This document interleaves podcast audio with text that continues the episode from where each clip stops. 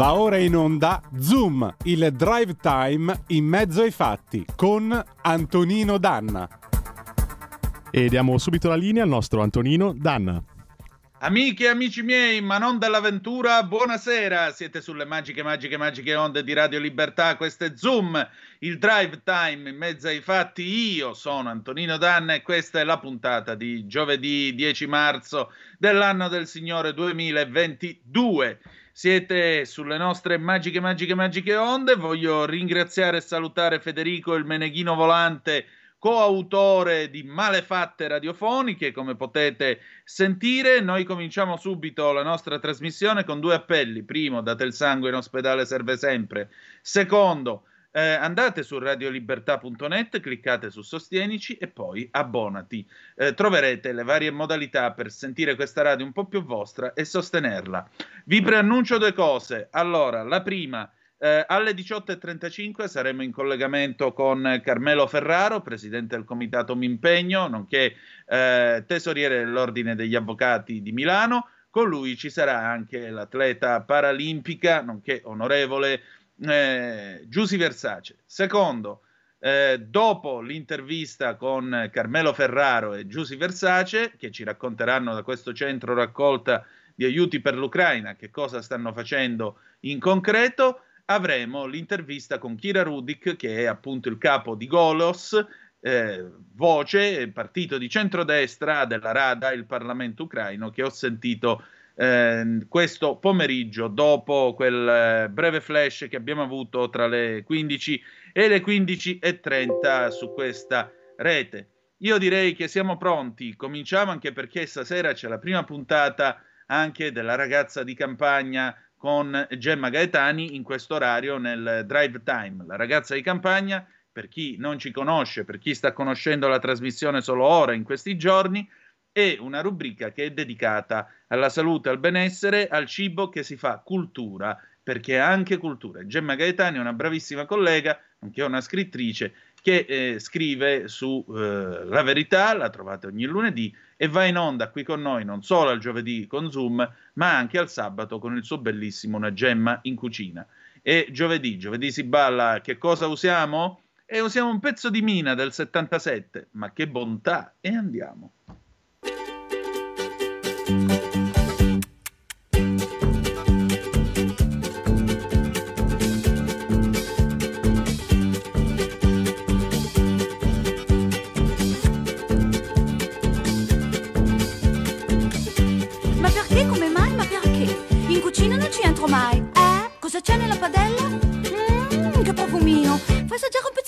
Ma che bontà, ma che bontà, ma che cos'è questa robina qua?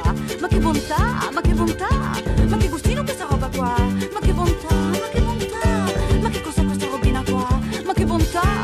bontà, ma che ma gustino questa roba qua? Vitello delle Ande? No, bovino della Gallura? No, ma che cosa sarà mai questa robina qua?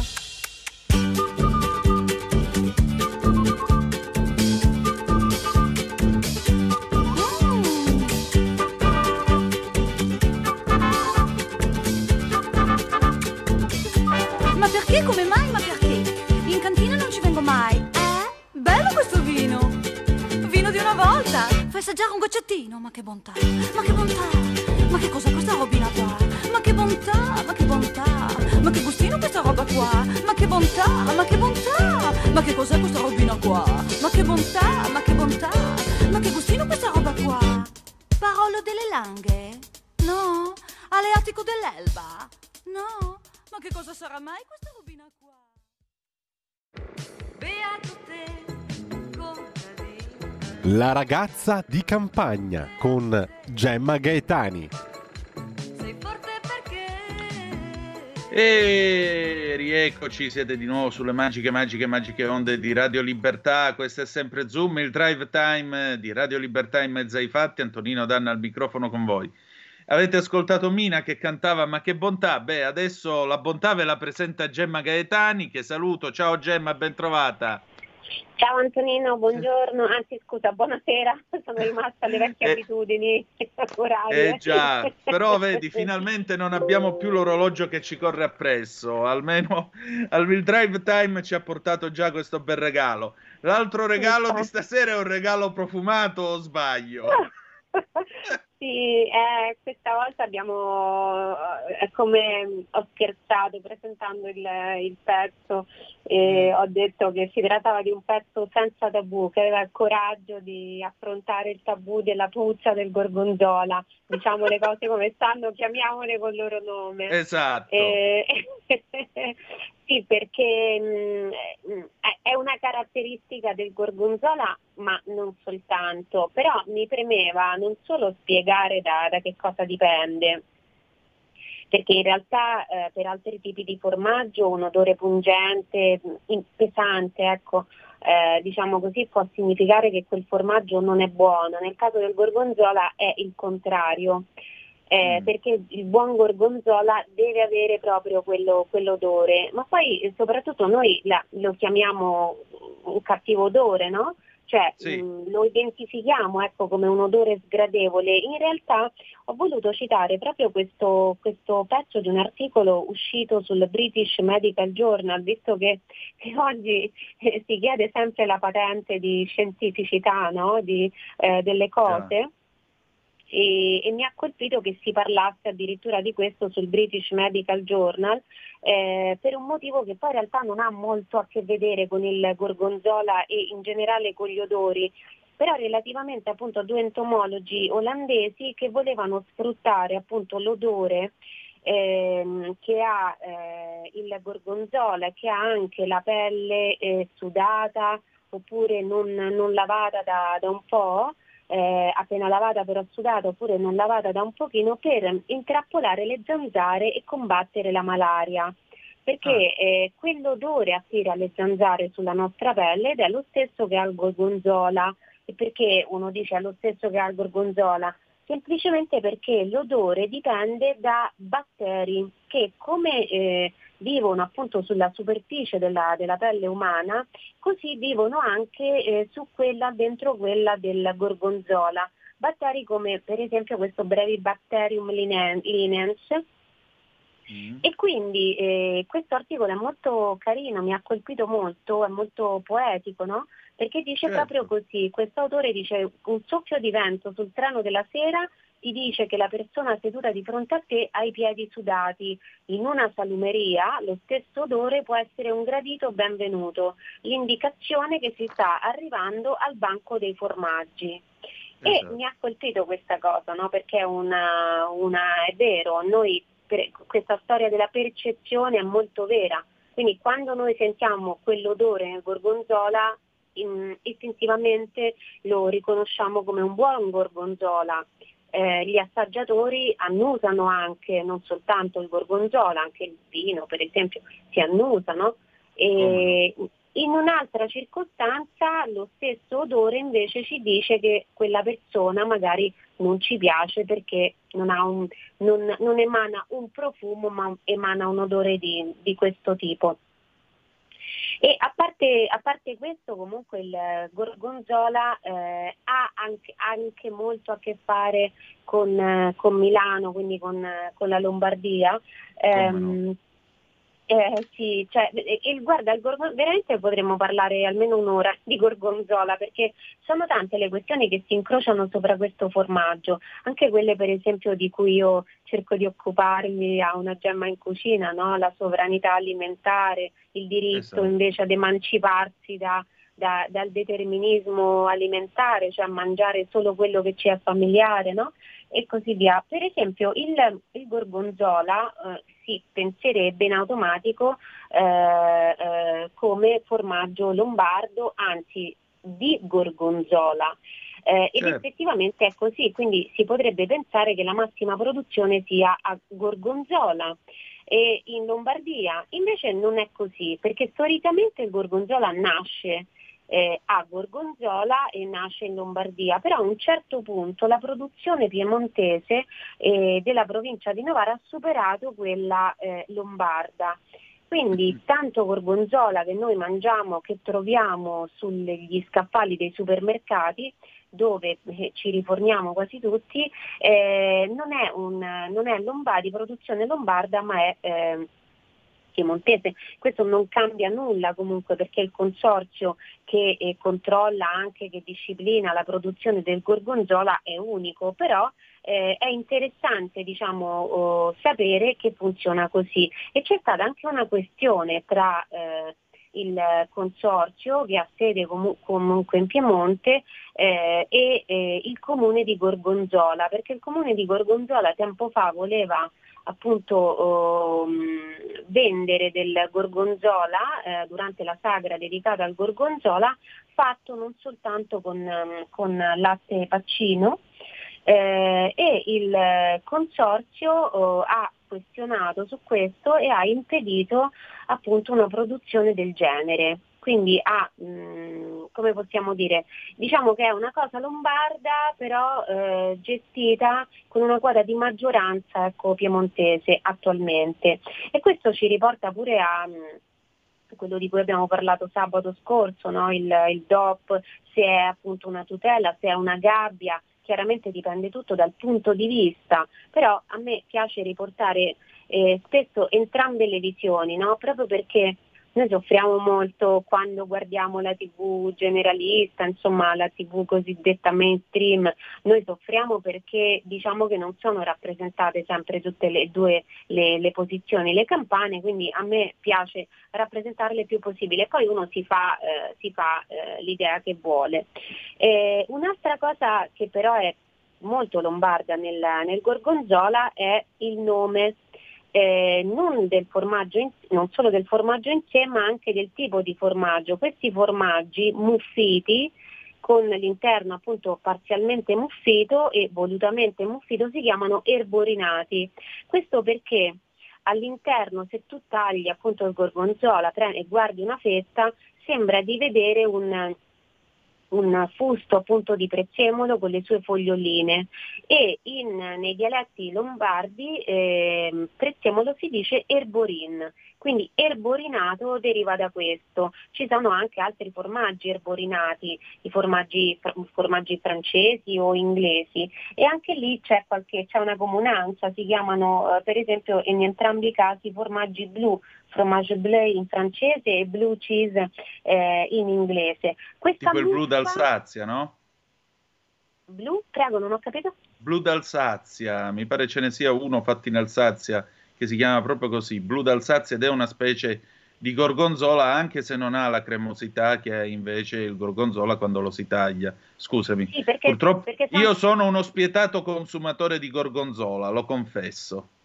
Eh beh, è buono. Quello che, di, che, citi tu e anche quelli inglesi, quelli britannici hanno questa caratteristica, cioè in pratica il gorgonzola, diciamolo, è unico al mondo perché noi lo consumiamo abbastanza fresco. Quei formaggi invece blu, appunto francesi o inglesi, di solito hanno, oltre ad essere meno acquosi, hanno una colorazione, la parte che non è muffita intendo, ha una colorazione più gialla che bianca, se ci fai mm. caso, proprio perché li fanno stagionare di più. A mio avviso il nostro gorgonzola è il migliore, sono molto interessanti anche quelli, però questo qui c'è questo connubio tra la, la parte bianca e cremosa, no? nella quale sembra quasi di sentire sì. proprio il sapore del latte, e la parte invece un po' un pochino pungente della muffa che io trovo veramente una combinazione perfetta. In quegli altri invece è leggermente piccantina anche la parte che non è muffita, proprio è perché vero. è più stagionata, è più, è più, indurita.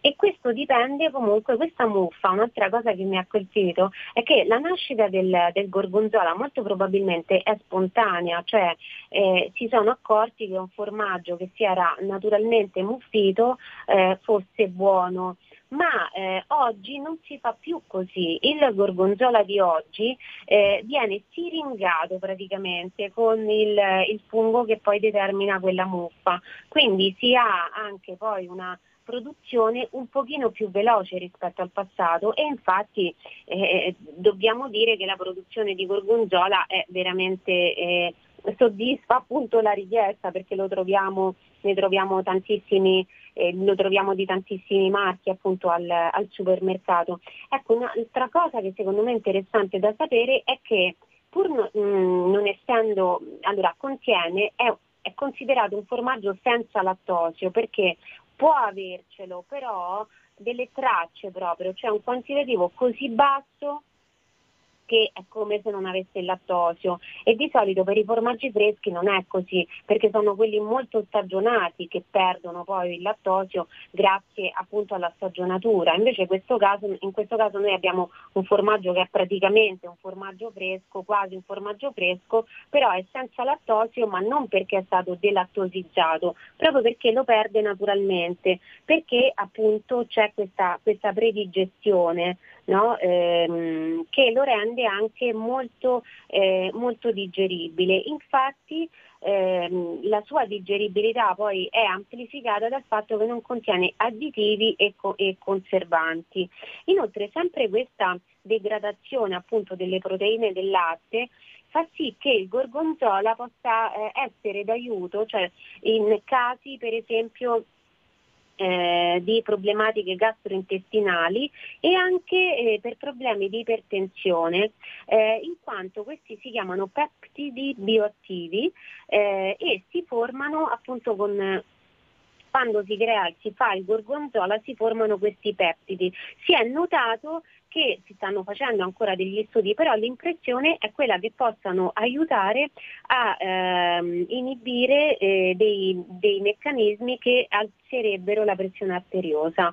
E quindi insomma si tratta di un formaggio secondo me molto interessante da eh, riabilitare, no? da recuperare, perché il, sappiamo, l'abbiamo detto tante volte, che c'è questa grassofobia degli alimenti, quindi tutto quello che non è formaggio magrissimo no? eh, viene un pochino sì. messo da parte. Nel caso del gorgonzola la, ehm, un elemento no, di eh, scarso successo diciamo, presso questi mangiatori così un pochino eh, caratterizzati un po' da ortoressia, secondo me è la presenza della muffa. Invece in entrambi i casi dobbiamo dire che sì, è vero, non è un formaggio magro, però è estremamente digeribile, diversamente da tanti altri formaggi grassi. E poi sì, è vero, c'è la muffa, però questa, questo eh, è un, una caratteristica che dipende appunto dalla eh, tipologia molto particolare di gorgonzola, che poi a ben vedere è un formaggio che non ci,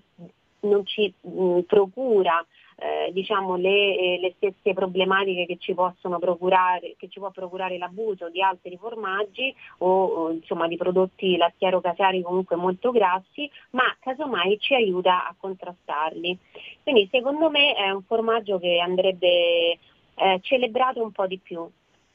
Anche secondo me, Gemma, la domanda che spesso suscita delle guerre di religione a proposito del gorgonzola e poi mi piace molto questa ricetta che hai proposto eh, delle mezze maniche col gorgonzola DOP, perché io spesso adoro eh, farmi la pasta col gorgonzola, mi, mi, piace metterla, fare la pasta in bianco, a imitazione un po' della cacio e pepe, ora non voglio, non voglio bestemmiare davanti a te che peraltro sei pure romana, quindi non, non oserò dire che oso fare la cacio e pepe, questo no, però la pasta col gorgonzola sì. Ecco, eh, buccia sì o no nel formaggio? No, la buccia no, no, que- no, no, no, no, no. Non C'è chi mangiata. dice, per esempio, perché il gorgonzola, correggimi se sbaglio, che in ogni caso ha una lontana parentela con lo stracchino. Quelli che mangiano lo stracchino dicono, ma un po' di buccia ci dovrebbe stare. Eh, no, quella del, quella del, gorgonzola non va mangiata, non è mm. edibile. Quindi, mm. allora, di solito, mh, mm, per esempio, quella del brie si può mangiare. Quella sì, del, quella del, sì. Del gor- Un'altra cosa che non sanno tanti è che si può mangiare anche quella per esempio del parmigiano reggiano, però prima va ripulita, andrebbe grattugiata un pochino per togliere il nero della impressione a fuoco del marchio, perché quella è una cosa bruciata, quella parte è bruciata. Quindi se tu, uno riesce con la grattugia a togliere quella parte nera, la crosta del parmigiano si può assolutamente mangiare, tant'è vero che nei supermercati, se ci hai fatto caso, alcuni vendono le croste. Come no? Qui la vendono, qui a Castano la vendono. Sì, sì. Crosta di parmigiano. E questa è pure una cosa che si faceva in passato, anticamente, no? quando non c'era ancora l'impressione appunto del marchio DOP sulla crosta, i nostri nonni, bisnonni si mangiavano tranquillamente le croste, le recuperavano, le mettevano per esempio, da me, io so, mia nonna faceva così, lo faceva anche mia madre, le, facevano a tocchetti e le mettevano dentro la pasta con i legumi, pasta e fagioli, pasta e ceci e così via.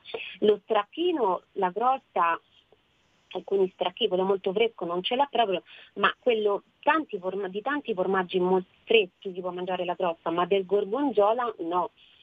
Secondo me, se è un'opinione mia, perché qualche volta qualche pezzetto l'ho mangiato anch'io, per, proprio per curiosità, rovina anche il sapore.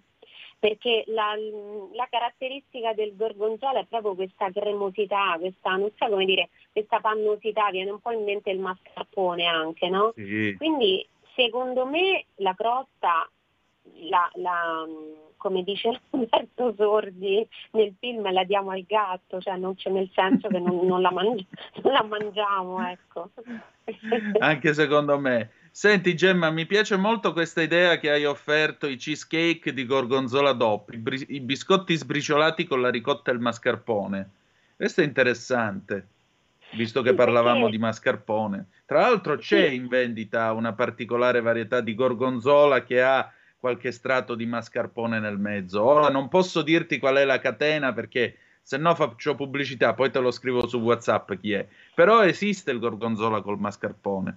Allora, quella è la torta, ne avevamo parlato pure quando avevo fatto il pezzo sul mascarpone, quella è la torta di gorgonzola e mascarpone che poi i più spudorati realizzano addirittura con copertura di noci, come se non bastasse appunto no, già questo connubio piuttosto impegnativo dal punto di vista calorico tra gorgonzola e mascarpone. Questa torta che è, è a strati, no? c'è una parte a strisce, c'è una parte di mascarpone e una parte di gorgonzola e va detto che è fantastica. E, però io qualche volta la vedo addirittura con le noci sopra, che ci stanno, ci stanno tutte. E questa ricetta, io eh, non so se l'hai notato che spesso io vado a prendere le ricette presso i consorsi o presso i marchi.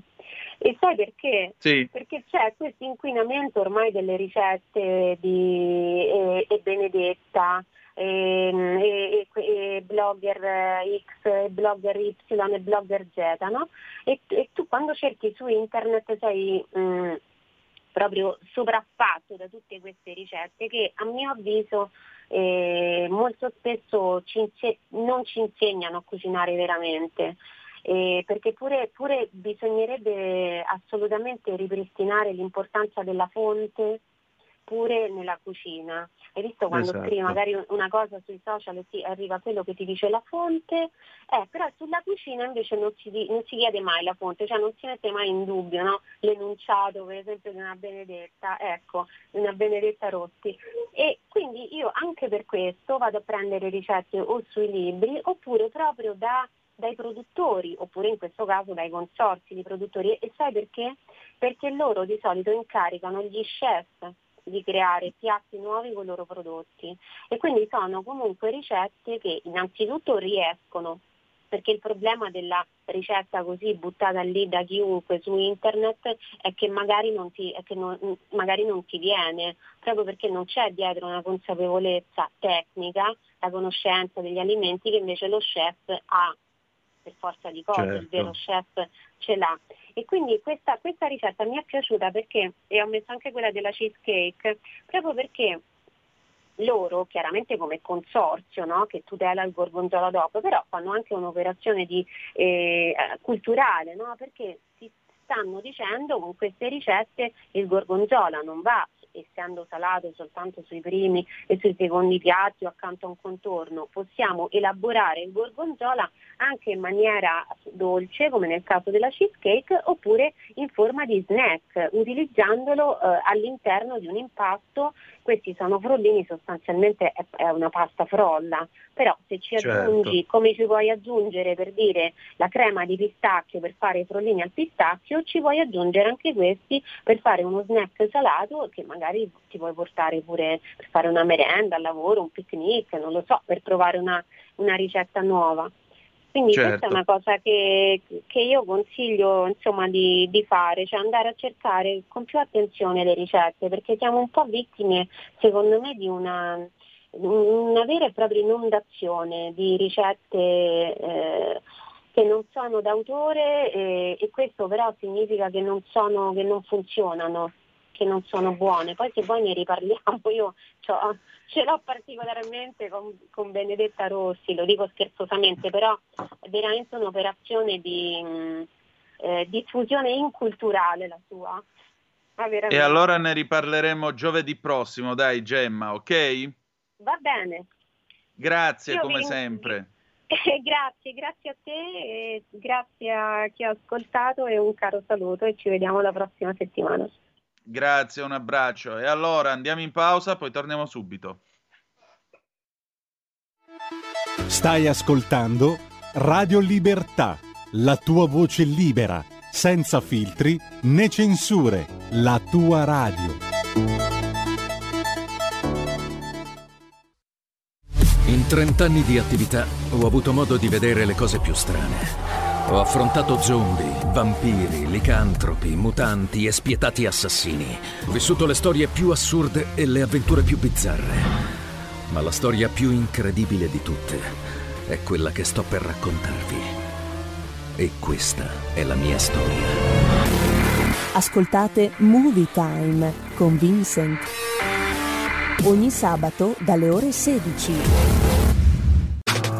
Stai ascoltando Radio Libertà. la tua voce libera, senza filtri né censura. La tua radio.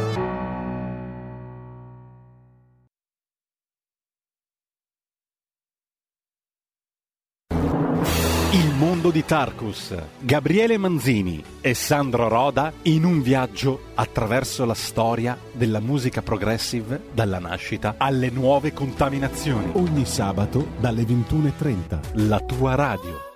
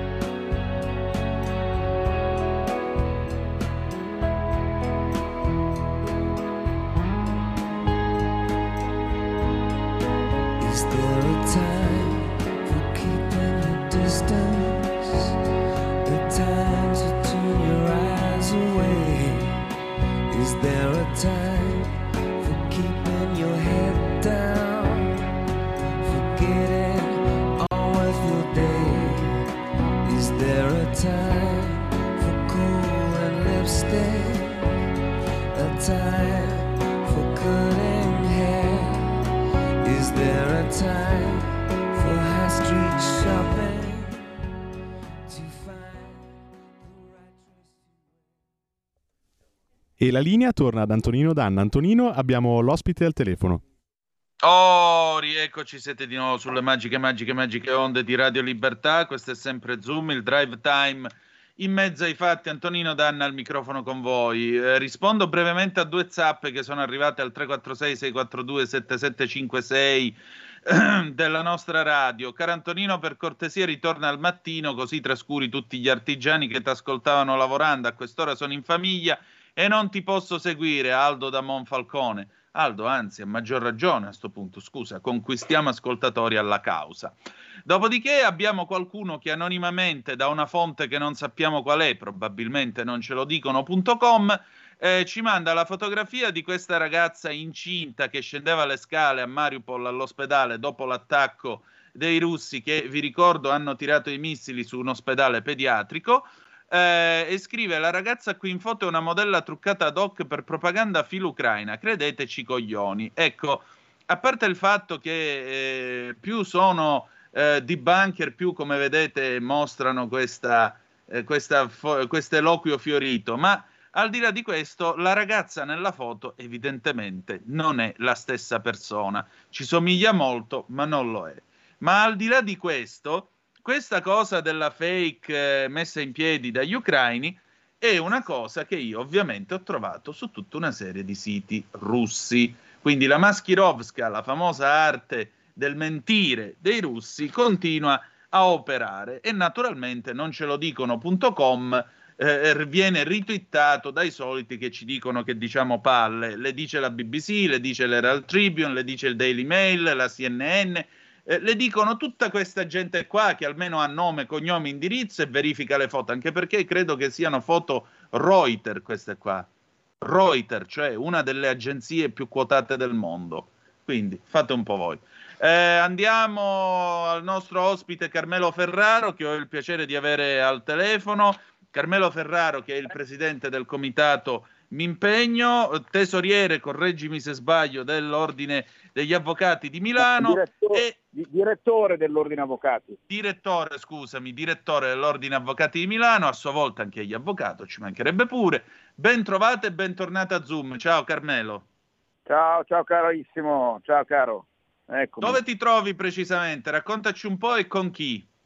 Allora, mi, mi trovo in questo momento uh, in uno dei punti raccolta di, a Milano, eh, in, in, particolar modo Milano Sospesa, eh, che è questa associazione che è collegata a, all'impegno, che eh, fa da punto di raccordo per raccolta dei beni da portare eh, ai profughi eh, ucraini. ti dirò, eh, sembra di essere proprio nel cuore di Milano, cuore perché è un cuore che pulsa, c'è una marea di gente che viene qua a portare beni di vario genere, in particolar modo adesso si chiedono medicinali o materiale termico per aiutare mm. appunto la popolazione. Poco fa hai parlato appunto di FAC, eh, vorrei, quelli che fanno appunto, dicono queste cose, vorrei portarle qua a vedere dov'è la realtà. La realtà è che c'è gente che soffre e che gente che ha una generosità è una solidarietà inimmaginabile. Ma sbaglio, tu ci sei arrivato tra l'altro in Ucraina, credo col primo, con i primi tir che no, avete mandato su, no, perché non siete solo no. Mimpegno.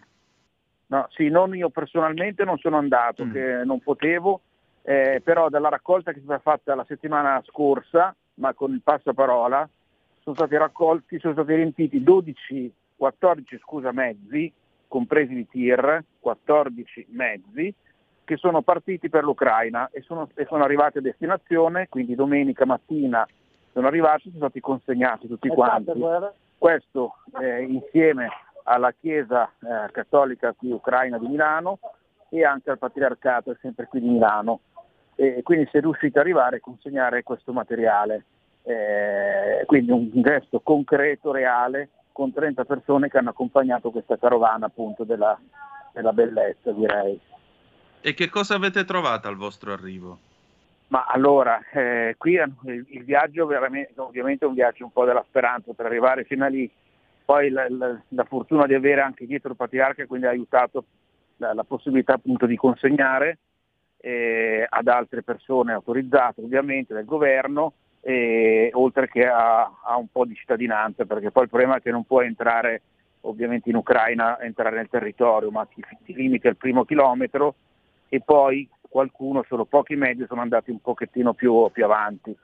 Dopodiché ci si è fermati invece ai campi profughi che sono al confine con, con la Romania e poi la cosa ancora più straordinaria, eh, siccome si sapeva che c'era questo convoglio, e, e siccome le, sono cominciati appunto a scappare eh, mo, molti ucraini, eh, sempre attraverso il passaparola siamo riusciti a riportare a Milano tre famiglie con numerosi bambini a Milano, quindi eh, con, eh, sempre, è tutto, ha tutto del miracoloso perché uno dice in Romania c'è una famiglia, manda la posizione lo mandi all'autista e l'autista riesce a prendere e recuperarli e quindi c'è una, una missione doppia, portare dei beni e, e portare indietro invece delle persone. Questo è un mondo che dico meraviglioso dentro un dramma così forte. Esatto, esattamente. Senti Carmelo, eh, precisamente dov'è questo centro raccolta? Adesso questo è, è in via Cuore Immacolato di Maria 5, che è in zona di Pamonti, questo specifico dove sono adesso. E che orario Eh, fate? Allora, adesso te lo dico perché sono Ecco, lo diciamo per i nostri ascoltatori. Allora, tutti i pomeriggi, almeno fino a eh, venerdì, cioè scusa, fino a sabato, perché poi qui si vive molto la giornata, cioè oh, eh, vabbè, oggi è già andato, venerdì sarà dalle 12 alle 16 e sabato dalle 10 alle 13. Benissimo, Dopodiché per perfetto. settimana prossima si vedrà perché eh, settimana scorsa c'era un flusso continuo di persone e veniva raccolto praticamente di tutto. Adesso invece si- ci si limita solo ad alcune indicazioni che ci vengono date, cioè tappetini, sacchi a pelo, intimo termico, bende, mostazzi medicinali, generatori, flebo, kit primi soccorsi, cibo pronto in buste e cibo non deperibile, torce, pile, power bank. Cioè, queste sono le cose in questo momento che vengono, vengono prese, però eh, perché poi partirà un altro camion e settimana prossima poi si vedrà se in base alle esigenze. E poi Chiaramente. anche attrezzando anche per l'accoglienza, accoglienza dei bambini, delle famiglie di, di chi arriva, di chi sta arrivando, ancora non in numeri elevati perché sono ancora eh, quasi tutti in Romania o in, eh, in Polonia, però poi appunto arriveranno, arriveranno anche qua. E quindi qui c'è bisogno poi della rete che si allarga eh, eh, perché bisogna fare appunto anche l'accoglienza. Esatto. Carmelo, chi è che sta collaborando con voi, appunto, con Impegno?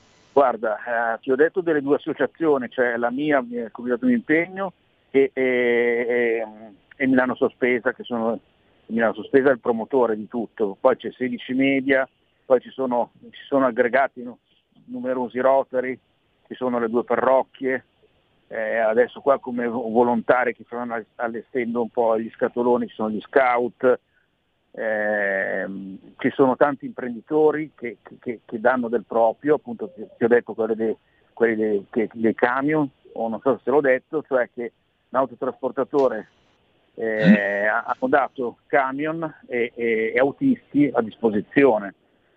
Eh, quindi tanti imprenditori e- e varie, varie associazioni. Però la cosa straordinaria è che ogni giorno la, la rete, la rete della disponibilità aumenta sempre di più. Esatto, esattamente. Senti, stasera con te sbaglio c'è anche Giussi Versace. Eh, sì, sì, però è rimasta, rimasta bloccata, quindi non riesco, non riesco a passartela, non riesco eh, in questo momento a, a- a passarla, perché da un'altra parte è rimasta bloccata. Troppo- Non ti preoccupare, senti, so che tu vai di fretta e hai l'orologio che ti corre appresso, allora mi avvio alla conclusione e ti chiedo che cosa farete domani? Eh, domani, domani sicuro, intanto dovremo rispondere alle- ai messaggi. cioè, io che come detto faccio una- ovviamente un lavoro come tutte le persone, cioè, quindi lavoriamo nei nostri impegni, da quando si è accesa questa nicchia qua della solidarietà il telefono squilla eh, ininterrottamente così come arrivano messaggi, per cui c'è chi dice che vuole fare un turno di, di- di- qua di- aiuto, c'è chi mette a disposizione del materiale, c'è chi dice abbiamo materiale nella tale città se volete venire a prenderlo, c'è chi dice io voglio ospitare, sono disponibile a ospitare, c'è chi dice do una, una macchina per eh, una macchina, scusa, una casa a disposizione, c'è un po', un po' di tutto. Quindi domani rispondiamo alle- a, a queste esigenze che ci sono, andiamo avanti con la raccolta e a trovare anche qualche appartamento per poi quando arriveranno. Molto bene, molto bene. Allora, niente, ci teniamo in contatto in modo tale da continuare a raccontare questo sforzo di solidarietà che state compiendo. Grazie del vostro Va impegno. bene, grazie a te e a tutti gli ascoltatori. Grazie a te, Ciao. Carmelo. Ricordaci Ciao. soltanto dov'è questo punto di raccolta e che orario fa. Via Cuore Immacolato di Maria, do- domani dalle eh, 12 alle 16 e sabato la mattina dalle 9 alle 13. Benissimo, grazie ancora, grazie. Ok, ciao, ciao, ciao, ciao. ciao. Allora, riprendiamo la linea 0266203529 se volete brevemente intervenire per telefono, 346 642 7756 se volete essere dei nostri attraverso WhatsApp o la zappa. Che dir voglia sì, stasera Zoom chiude in anticipo, chiudiamo alle 7.30, alle 19.30 perché poi dopo ci sarà la Lega Liguria, quindi non ci saranno il Paese della Sera e cose dell'altro mondo, le due rubriche appunto la rassegna stampa italiana della sera e la rassegna stampa estera della sera di Zoom, però eh, già oggi sapete che abbiamo avuto questo primo collegamento nel pomeriggio per parlare dell'Ucraina. E allora mh, io poi dopo eh, vi avevo detto durante questo collegamento che avrei aspettavo una chiamata da Kira Rudik che è come vi dicevo la capa di Golos. Golos in eh, ucraino vuol dire voce, è un partito di centrodestra del Parlamento ucraino, lei è stata già nostra ospite.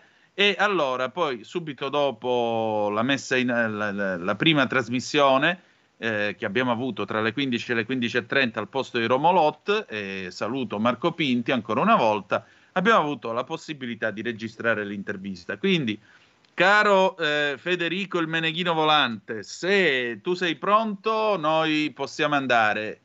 Pronti.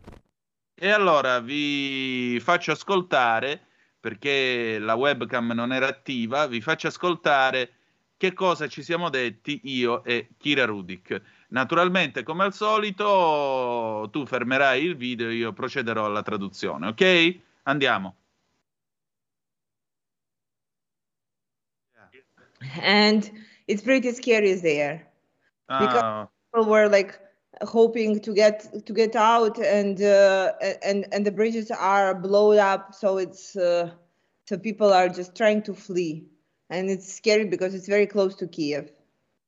Kira, yesterday I saw Mariupol. I saw, and uh, I also saw your pictures uh, on your Instagram account. Uh, you went down uh, into the subway. What the people say to you in the subway? What did the people say to you? They said that they are scared and they hope that it will finish. I cannot tell them it will not finish. Yeah, yeah. And uh, right now, uh, right now, what's the situation uh, with the with food, uh, beverages, water, and so on? Because uh, I've read uh, people in Mariupol have to suck the snow in order to drink. And Right. this is uh, this is Ecco allora, eh, Kira Rudik eh, mi stava dicendo all'inizio del nostro colloquio che la situazione è molto scary, spaventosa. Perché? Perché la gente, soprattutto a Irpin, eh, Federico, puoi mostrare la cartina per favore? Per chi ci sta seguendo sul sito della radio, radiolibertà.net, oppure per chi ci sta seguendo eh, attraverso il canale Facebook e quello YouTube, mh, eh, i russi sono arrivati a Irpin. Irpin che cos'è? È un sobborgo nella zona nord-ovest di Kiev eh, che eh, ora, ora vi mostreremo la cartina che si trova eh, che ho tratto da Google Maps, l'ho anche evidenziata, eccola qua. Eh, aspetta che ora te la, te la, te la reinoltro se non la trovi, così la, la trovi, eccola qua in modo tale che così eh, vi rendete conto, è la zona nord-ovest di Kiev, sono praticamente i sobborghi, i russi sono arrivati e quindi sta per cominciare un vero e proprio combattimento casa per casa. Che cosa diceva Kira Rudik? Che la gente scappa naturalmente da, eh, da- come può e il problema è che siccome i ponti sono stati fatti, saltati, eh, sono stati fatti saltare in aria tutti quanti, blew up, e, e conseguentemente il tentativo della gente di scappare, di andarsene via, possibilmente a ovest verso la Polonia, aggiungiamo noi, è un tentativo estremamente complicato, specialmente in questo momento. Io stavo per chiederle di Mariupol, di quello che è accaduto all'ospedale, all'ospedale pediatrico, poi mi sono ricordato una cosa. Sulla sua pagina Instagram, qualche giorno fa, la Rudik ha postato alcune foto scattate nella metro di Kiev, perché lei era scesa tra i, tra i cittadini di Kiev che si sono rifugiati giù nella metro. Che cosa ti hanno detto? Dice sostanzialmente anche loro hanno questa paura, la loro speranza è che la guerra e soprattutto questo attacco nei confronti della capitale ucraina finiscano al più presto, ma il problema è che io non posso assicurarglielo. Non siamo in grado, non sono in grado di assicurarglielo. Federico, se vuoi possiamo andare oltre.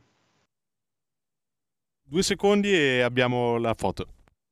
Sì, intanto se vuoi possiamo andare con la registrazione. Something uh, I find it monstrous. Yeah, it is monstrous, and that's why we are. We don't want this to happen to Kiev. That's why we are prepared to fight. Uh, no, in Kiev it's good. It's in the places that are being occupied by Russia. This is what they are doing. They have no uh, no concern for humans' life. Sure, sure, I agree with you.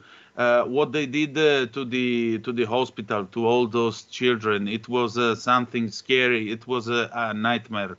I couldn't believe to my eyes. Couldn't believe. Uh, Kira, uh, right now, uh, what about uh, the peace talks? Do you think it's possible uh, to find uh, a way to f- to reach peace, uh, to make some concessions to the Russians, or uh, are you going to fight uh, till the end? I don't think it's possible to make a peace with them. Like, look, he cannot even let people of the siege city, and he is shooting his guns uh, at, at them when when they are trying just to get somewhere where it's food and and water. So why do we think that if he agrees to peace, that he will keep it? Sure. Or- or Eh, ecco, eh, io naturalmente le ho chiesto di Mariupol, ho detto che ho trovato tutto questo mostruoso e soprattutto le ho chiesto se a Kiev in questo momento com'è la situazione, se c'è il mangiare, se c'è l'acqua, se hanno la corrente.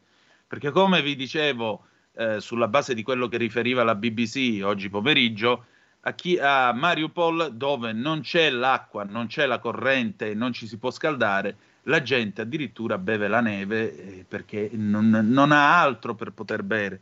E allora lei dice: Noi stiamo facendo di tutto proprio perché a Kiev non succeda quello che è accaduto a Mariupol, ma dobbiamo anche dire che eh, il mangiare per il momento non manca, non mancano i rifornimenti, bene o male, però il vero problema è che sostanzialmente le cose orribili succedono nelle zone che sono occupate dai russi, dove non hanno assolutamente alcun rispetto per la vita umana, soprattutto per la vita dei civili. Questo è quello che lei sottolinea. La possibilità di pace, visto che oggi ci sono stati, c'è stato questo quarto round di colloqui di pace, le ho chiesto eh, la possibilità di avere, di compiere, di dare delle concessioni, di fare delle concessioni, perché eh, si era detto possiamo accennare alla possibilità eh, di cedere sul Donbass e quindi arrivare in qualche modo a un accomodamento nei confronti dei russi. La risposta è dice no, guarda come trattano la gente, guarda come si comportano, questi vogliono arrivare fino alla fine, non hanno assolutamente alcuna volontà di pace, la, la pace con loro non è possibile. Vai avanti Federico. Like, what is the logic behind it? Sure, sure. Uh, so you're preparing for uh, this long resistance, and by the way, what do you need now? We still do need uh, no-fly zone. This is the main thing. This is the main thing. You know, Boris Johnson uh, said uh, it's not possible because uh, this could mean uh, World War uh, the Third. What do you Well, mean? What I- do you think? I think? think I think it's um, uh, very, very uh, il- big illusion that it has not been started yet. So Sure. today, Russians already also um, also uh, put mines near the largest uh, largest nuclear plant. Yes. Yeah, so so like how is that only Ukraine's problem? If it bow, if it will be explosion, it will it will have everybody. It will hit everybody. So why does like what do they think will happen? That, that Putin will wake up and say, "I'm such a was such a bad boy. Now I'm different." I was around in 1986. Ecco, ecco, qui si introduce un altro tema. Perché? Perché eh, naturalmente io ho chiesto a Kira Rudik, ma allora qual è la vostra richiesta nel momento in cui vi preparate a questa lunga resistenza. Che cosa chiedete? Ancora una volta, dice lei, noi abbiamo bisogno soprattutto della no-fly zone garantita dalla Nato, evidentemente, perché? Perché solo in questo modo è possibile evitare i raid aerei e i lanci missilistici che vengono operati dai russi. Eh, allora io le ho detto però scusa, Boris Johnson ha detto che questa cosa non ve la possono concedere, la Nato non la può concedere perché significherebbe l'inizio della terza guerra mondiale. E qui eh, la risposta che arriva da Kiev, che ci viene direttamente da chi è sul campo, e io penso che sia una grande, molto grande illusione credere che la terza guerra mondiale non sia già incominciata. E queste sono parole veramente, veramente pesanti, eh, davanti alle quali tutti noi dovremmo porci delle domande, indipendentemente da quello che noi pensiamo, chi ha ragione, chi ha torto e quella. Cioè, qui c'è un'affermazione chiara: la terza guerra mondiale, a mio avviso, è già cominciata. E credo che su questo avremo molto su cui riflettere. Dopodiché lei dice: guardate che tra l'altro i russi hanno cinto d'assedio una grossa centrale nucleare, ovviamente si sta riferendo sia a Zaporigna che al fatto che Chernobyl sia caduta nelle mani dell'esercito russo. Vi ricordo che a Zaporigna i russi hanno eh, sparato, vi ricordo che Zaporigna e Chernobyl sono state disconnesse, quindi a oggi noi non sappiamo, non abbiamo dati in tempo reale sulla condizione di queste, mh, di queste due centrali nucleari e, e lei giustamente dice se salta una di queste centrali non è un problema tanto per l'Ucraina quanto per tutto il resto del, dell'Europa, quantomeno. E non è che Putin eh, dice per quanto riguarda i colloqui di pace, non è, non è che Putin oggi è un bad boy, oggi si comporta in maniera pericolosa e aggressiva, poi domattina si alza improvvisamente bad boy, non lo è più, ha voglia di pace, ha voglia di essere Madre Teresa di Calcutta. Andiamo avanti. Because I was born in 1980, I remember Chernobyl and I don't want to learn what is Zaporizhia. Yeah, yeah. Uh, and I believe you don't want to learn what is Zaporizhia too. Yeah. But I remember very well watching TV uh, Chernobyl explosion. I remember it very well because uh, the radioactive cloud hit uh, the southern part of Italy, where the where I come from, and uh, many boys and girls uh, in their 30s right now they have uh, problems uh, with the thyroid and they still continue to get uh, under uh, medical treatment. So we know what is uh, chernobyl but we don't want to learn what is uh, zaporizhia uh, look how can how can you sleep at night thinking about what is coming next I'm working so so hard that I'm not like I'm sleeping very well. I just like go and disconnect and then to connect early in the morning. So I don't have problem sleeping just yet. I just don't believe that it is all happening. Sure, sure. Okay, uh, Kira, I'd like to thank you for your time and for your kindness. Uh, and uh, please take care. Please take thank care. You. Goodbye. Good, good hearing you. Yeah, goodbye. Goodbye. Goodbye. We'll air it at six o'clock in Italy, seven o'clock in Kiev. Thanks a lot. Thank you. Thanks a lot. Ecco, è stata una breve intervista, però io le ho detto, dice io sono nato nel 1980, lei è nata alla fine dell'85, io sono nato nel 1980, ero al mondo nell'86 e mi ricordo Chernobyl, mi ricordo l'esplosione, mi ricordo soprattutto il segno che ha lasciato sull'Italia meridionale perché eh, la nube atomica della centrale si è sparsa, è stata portata dai venti soprattutto sul centro-sud Italia e oggi tanti ragazzi che hanno una trentina d'anni e più hanno problemi alla tiroide proprio perché la centrale di Chernobyl gli ha fatto questo regalino e ho detto eh, credo che abbiamo imparato tutti il mondo ha imparato che cos'è Chernobyl non vogliamo imparare che cosa sia Zaporigna e questo le, lei ha detto sì pure io non voglio imparare cose di questo genere. Dopodiché le ho chiesto ma tu come fai a dormire la notte sapendo che accade tutto questo? E lei ha risposto Dice, io vado a dormire e dormo profondamente, proprio dormo profondamente perché durante il giorno eh, lavoro, eh, lavoro molto E infatti nella prima intervista ci aveva raccontato che al mattino lei, se non è in Parlamento, parla, fa i collegamenti uno dietro l'altro con le televisioni di mezzo mondo per informare ovviamente su quello che accade in Ucraina. E poi dopo esce con questo gruppo, sono in 15, si sono messi assieme tutti quanti e vanno a fare esercitazioni con i Kalashnikov ed escono di pattuglia all'interno di Kiev. E naturalmente dice, dal momento che lavoro così tanto, la notte dormo profondamente, mi disconnetto completamente dal mondo e riesco e mi alzo al mattino, però devo confessarti che non riesco a credere che tutto questo stia accadendo. Andiamo in pausa e poi we'll be right back, ci vediamo tra poco. Porta con te ovunque Radio Libertà. Scarica la app per smartphone o tablet dal tuo store o dal sito radiolibertà.net. Cosa aspetti? Stai ascoltando Radio Libertà, la tua voce libera, senza filtri né censure, la tua radio.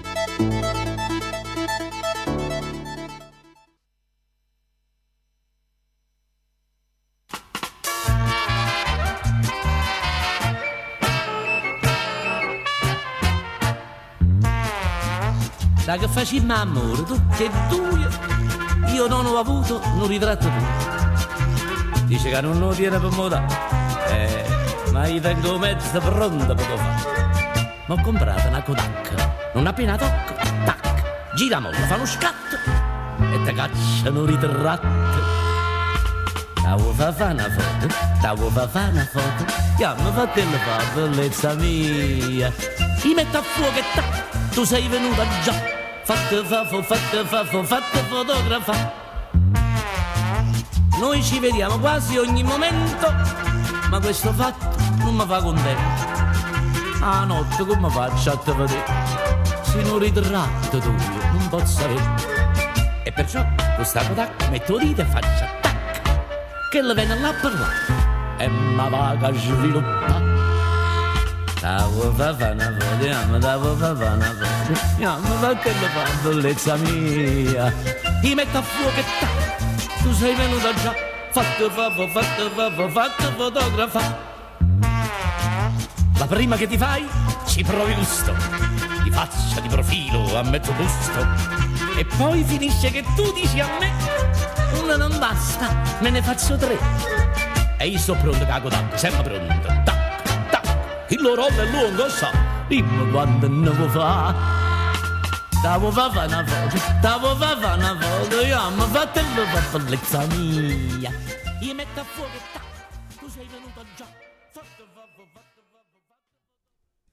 E la linea torna ad Antonino Danna. E rieccoci, siete di nuovo sulle magiche, magiche, magiche, magiche onde di Radio Libertà. Questo è sempre Zoom, il drive time in mezzo ai fatti Radio Libertà e quello che avete ascoltato con questo pezzo registrato nel 1960 era il mitico Nino Taranto, Tavo fa fa una foto. E perché?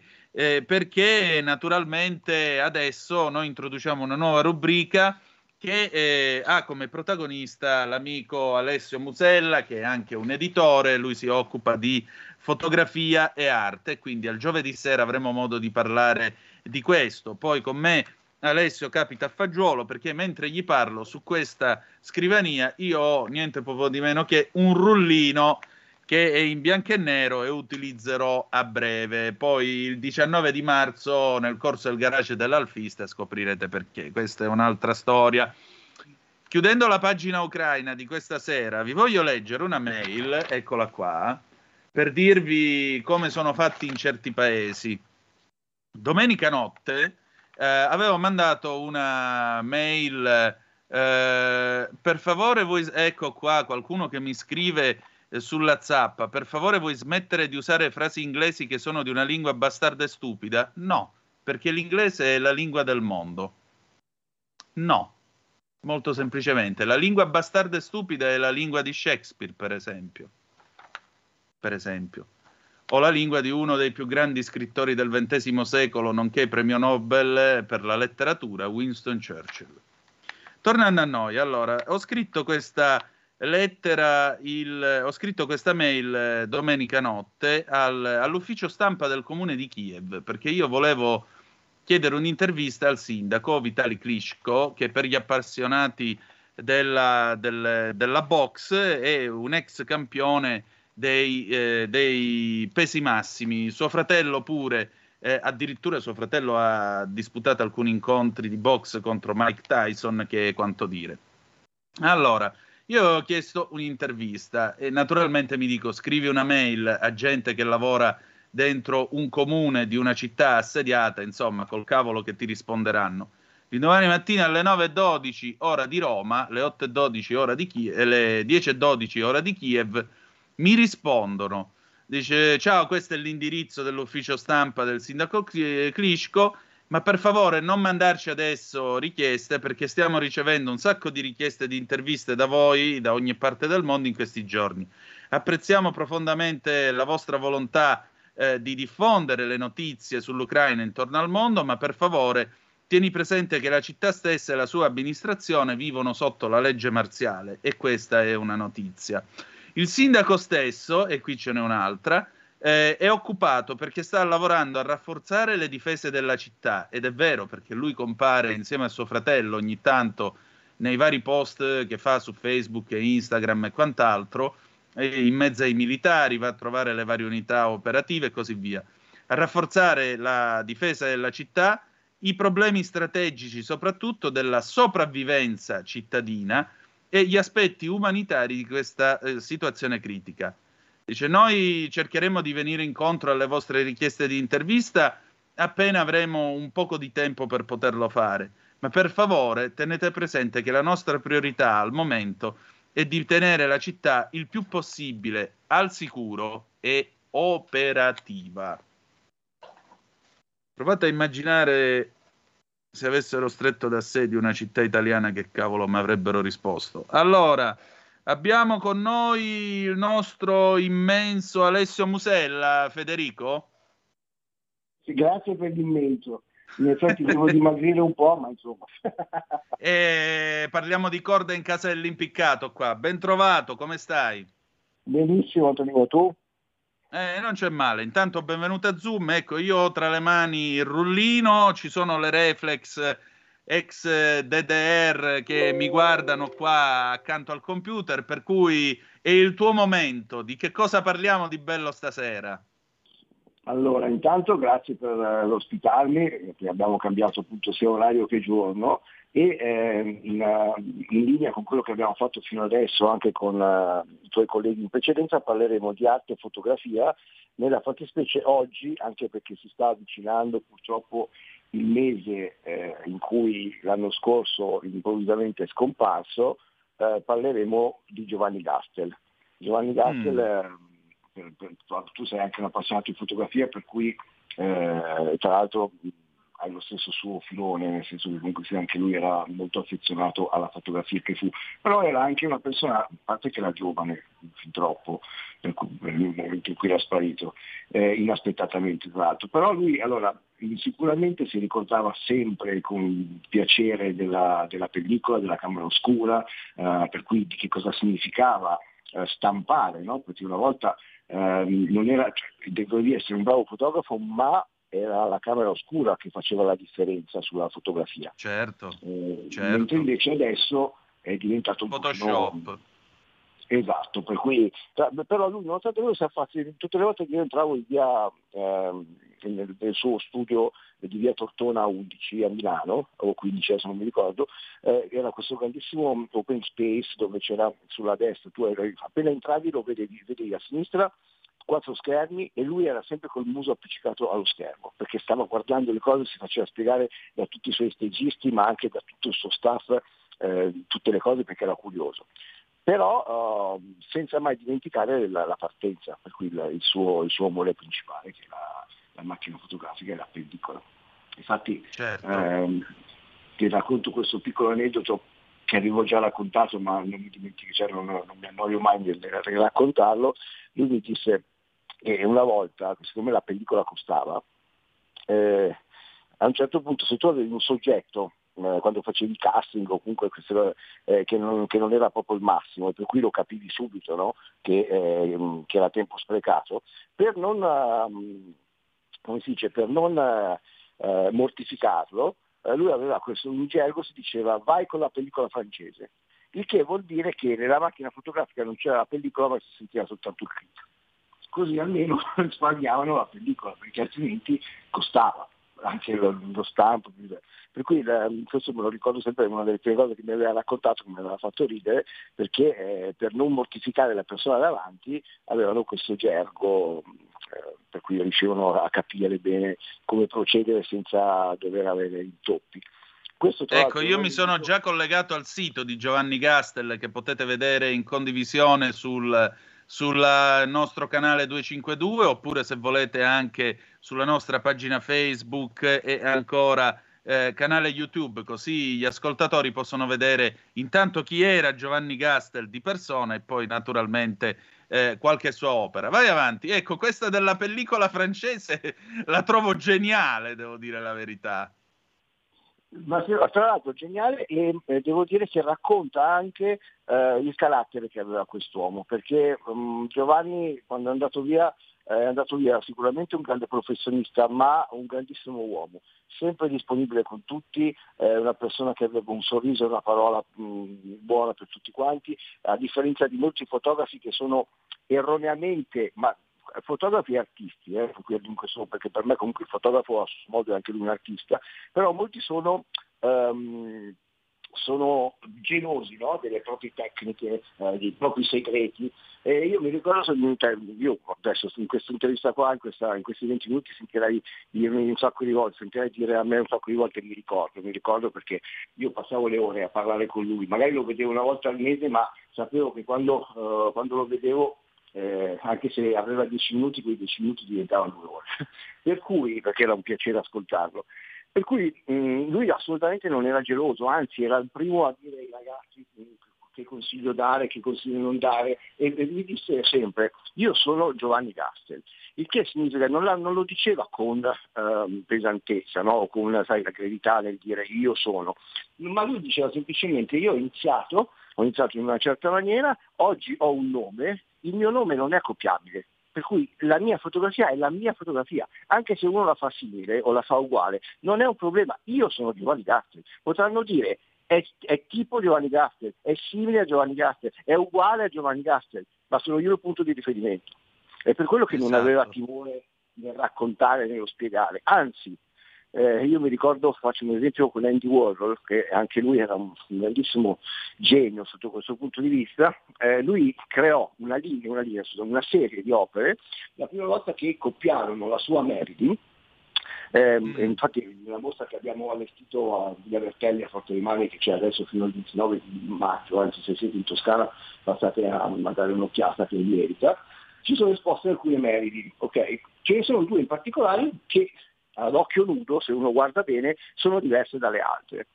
Quelle erano il primo tentativo di imitazione di, eh, di Warhol e lui invece che arrabbiarsi le fece su e disse cavolo come siete diventati bravi e diventarono la serie This is not mine per cui lui si appropriò delle copie fatte delle sue opere dicendo siete stati talmente bravi che le firmo e per cui sono, c'è una serie di fotografie e di serigrafie che si chiamano This is not mine perché non sono sue ma sono sue imitazioni. Questo per farti capire che i geni o comunque le persone che sono sicure del proprio lavoro non temono la concorrenza, anzi. No.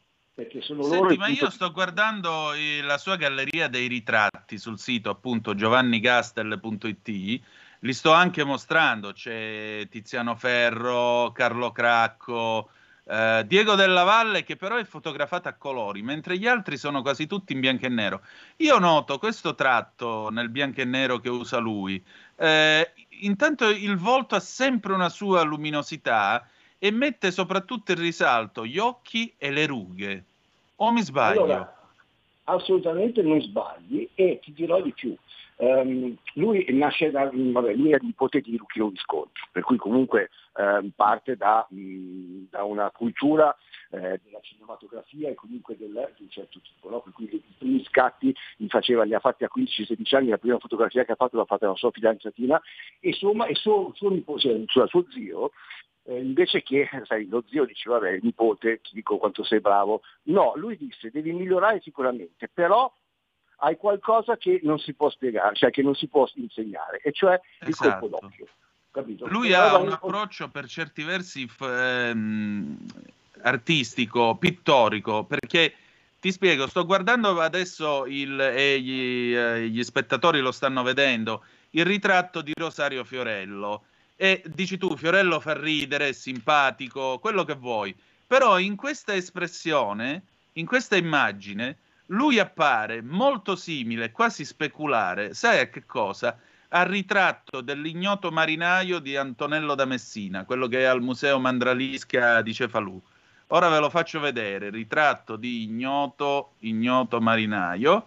Ora vi faccio vedere che assomiglia molto, eccolo qua, assomiglia molto nell'espressione alla fotografia che appunto è stata scattata di Rosario Fiorello. Paradossalmente si ritrovano, forse, vabbè, qui ora ci andiamo a perdere dentro certi discorsi che faceva Sciascia della pittura e della fotografia, il famoso gioco del a chi somiglia.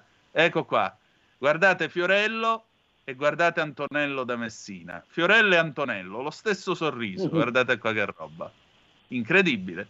Quindi sì, Visconti, e parliamo di Visconti, parliamo anche di pittura, o mi sbaglio? Pi- Visconti aveva un che di pittorico nella sua Ma visione del cinema. artistico in, in tutto, in tutto quanto, per cui quando si parla di, di Visconti si parla comunque anche lì di ehm, un genio sotto tutti i punti di vista, per cui difficile anche da, ehm, ehm, da emulare, ok? Eh, ti dirò un'altra cosa, un altro aneddoto. eh, allora, lui era molto attaccato anche al teatro, eh, Giovanni, Mm. e non si sa come mai, ma lui in fase adolescenziale, per cui scriveva anche poesie, per cui ha scritto due libri, eh, eh, era convinto di morire giovane.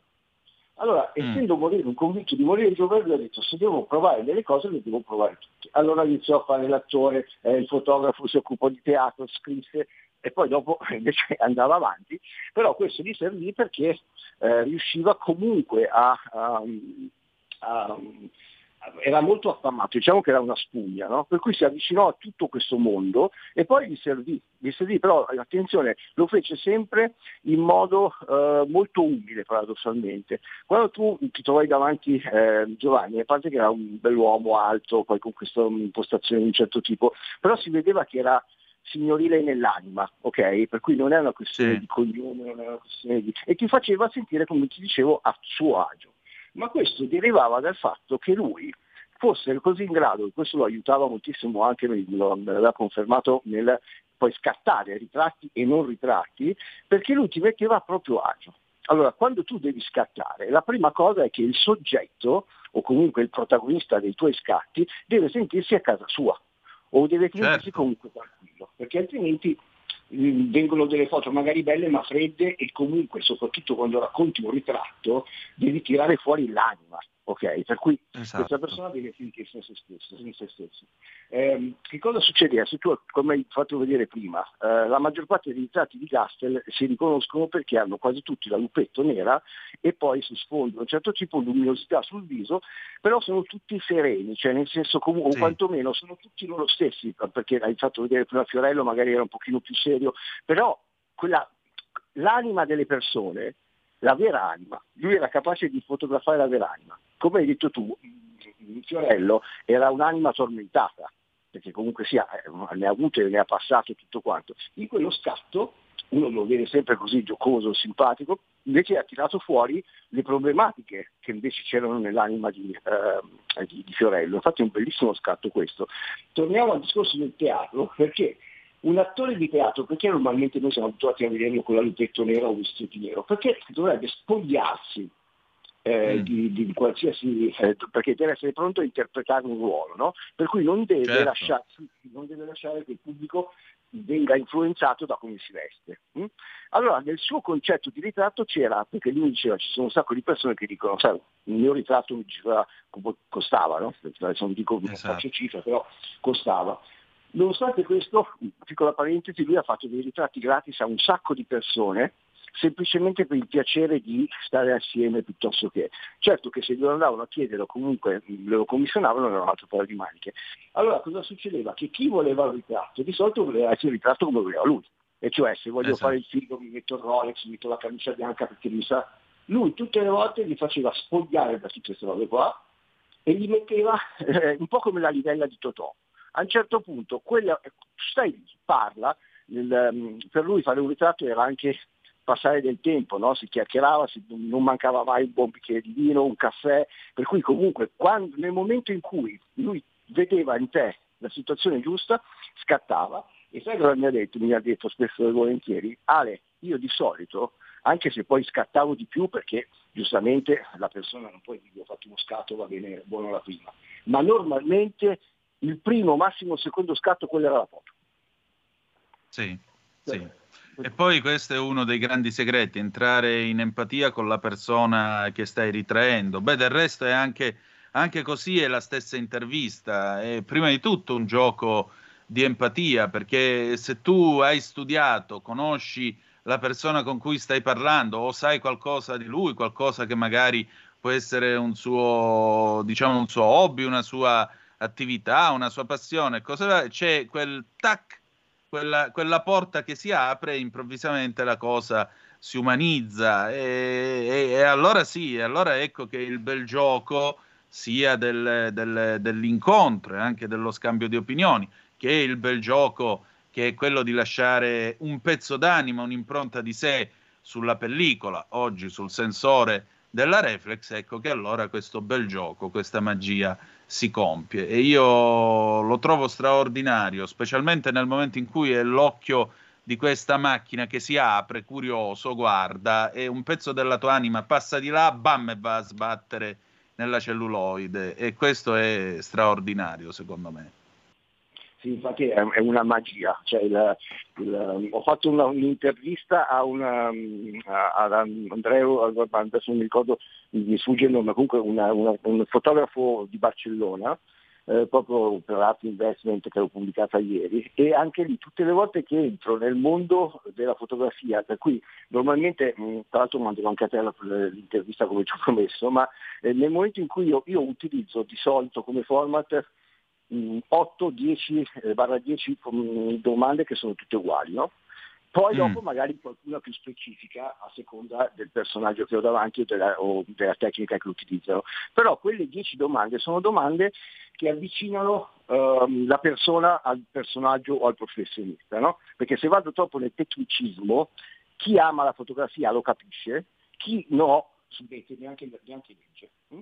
E anche qua mi rifaccio a, ehm, a una, a una rivista che aveva creato Andy Warhol che si chiamava Interview nel 1969, dove lui era anche il director e questo l'ho scoperto dopo, però ho detto visto che ho preso ispirazione senza neanche saperlo, le interviste ai personaggi di copertina, Interview era una rivista dove essere in copertina voleva dire essere il, momen- il personaggio del momento, per cui trovavi i vari personaggi, cioè da Paul Newman, insomma tutto quello che ti puoi immaginare.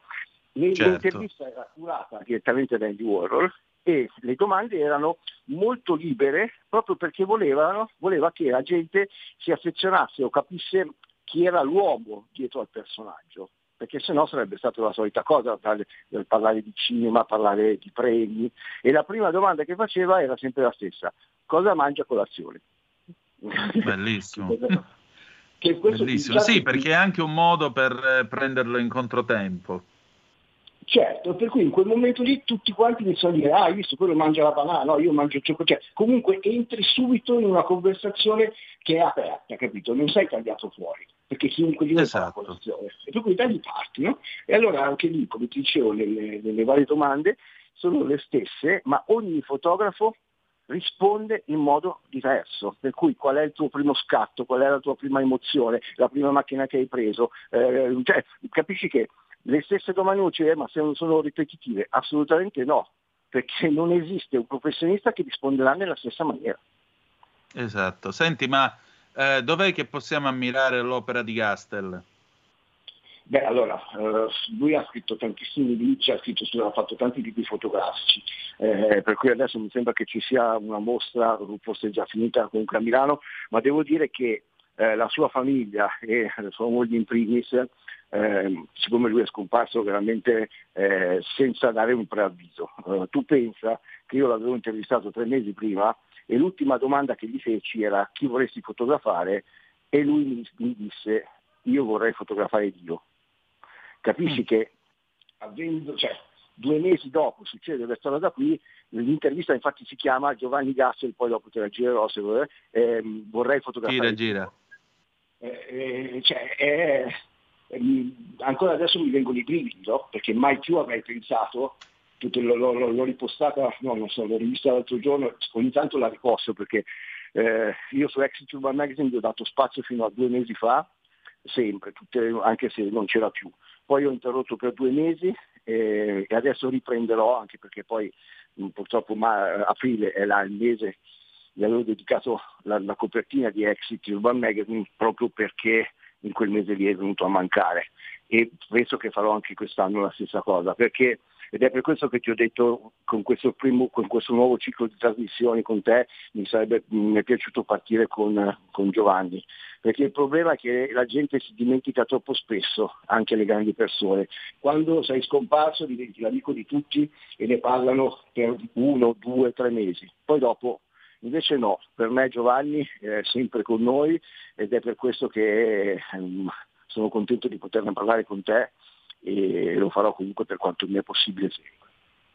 Guarda, a me invece ha fatto molto piacere avere questa bella conversazione sul bello, sulla fotografia, perché abbiamo bisogno di bellezze, abbiamo bisogno di facce e storie. Per Luigi Magnaschi, il mio maestro, il direttore di Italia Oggi, dice sempre dall'alto dei suoi tanti anni di esperienza nel giornalismo italiano che il giornalismo è in crisi perché mancano facce e storie e una fotografia mette assieme una faccia e una storia. Per esempio, visto che in questi giorni ricordiamo Pasolini, Pasolini diceva di Totò, dice com'è possibile scrivere una storia per Totò se uno che sulla sua faccia ha addosso tutte le storie del mondo? Com'è possibile?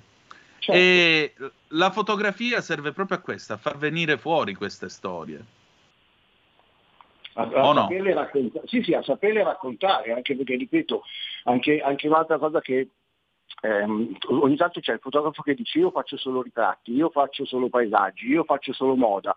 Giovanni era abituato a dire il fotografo fotografa tutto con esatto. il suo occhio. Poi può preferire una cosa o l'altra, ma non, uno che dice non faccio questo non è un fotografo. Cioè, esatto, come Picasso, mi piace la pittura, tutta la pittura poi scegli, però non puoi dire no. Perché esatto. comunque sia, cioè, devi, devi, cioè, la, la, fotografia è qualcosa, è, è, quello scatto, quell'immagine, quel momento che da una parte, eh, quando l'hanno inventata nel 1800, eh, molti pittori si sono sentiti eh, persi, no? Perché comunque la, il, cioè, l'arte figurativa o comunque la paesaggistica funzionava un po' come una fotografia, no? un disegno certo. questo canale di Venezia, perché così lo ricordo. Quando è entrata in gioco la fotografia, molti di questi artisti si sono sentiti defraudati perché hanno detto cavolo io sono un iperrealista ma più iperrealista della macchina fotografica poi certo ci sono i colori, c'è la pennellata, c'è la tecnica per carità di Dio però tutti quelli sì che poi il canaletto già faceva qualcosa di vicino alla fotografia perché non usava la camera oscura lui certo ma no, no, sì, avevano comunque dei, dei, giochi di ombre, di colori, eh. ehm, lavoravano in una certa maniera, per cui infatti sulla storia della fotografia ce ne sarebbe tantissimo da dire, poi dopo l'ufficialità dell'apertura della primo, del primo scatto eh, è un conto, però comunque le varie tecniche ci sono e arrivano da molto lontano. Certo, però ne parliamo giovedì prossimo perché il nostro tempo purtroppo è finito. Senti okay. Alessio, io ti ringrazio molto del tuo tempo e della tua disponibilità e benvenuto a bordo. Grazie a te Antonino, ci sentiamo allora giovedì prossimo al, ehm, sempre alle 19 e mi raccomando mandami il podcast perché eh, io dopo lo rimonto e così chiunque lo voglia sentire lo riascolta perché poi dopo lo metto sul canale YouTube. Molto volentieri, grazie. Grazie a te, buona giornata, buona serata. A te. Allora, noi chiudiamo qui la nostra puntata, cediamo la linea a Fabrizio Graffione per la Lega Liguria. Se avete piacere, domani alle 18.05 trattabili saremo ancora una volta in onda sulle magiche, magiche, magiche onde di Radio Libertà. Grazie per averci seguito anche questa sera e ricordate che the best is yet to come, il meglio deve ancora venire. Vi ha parlato Antonino Danna. Buonasera. Stai ascoltando Radio Libertà. la tua voce libera, senza filtri né censura. La tua radio.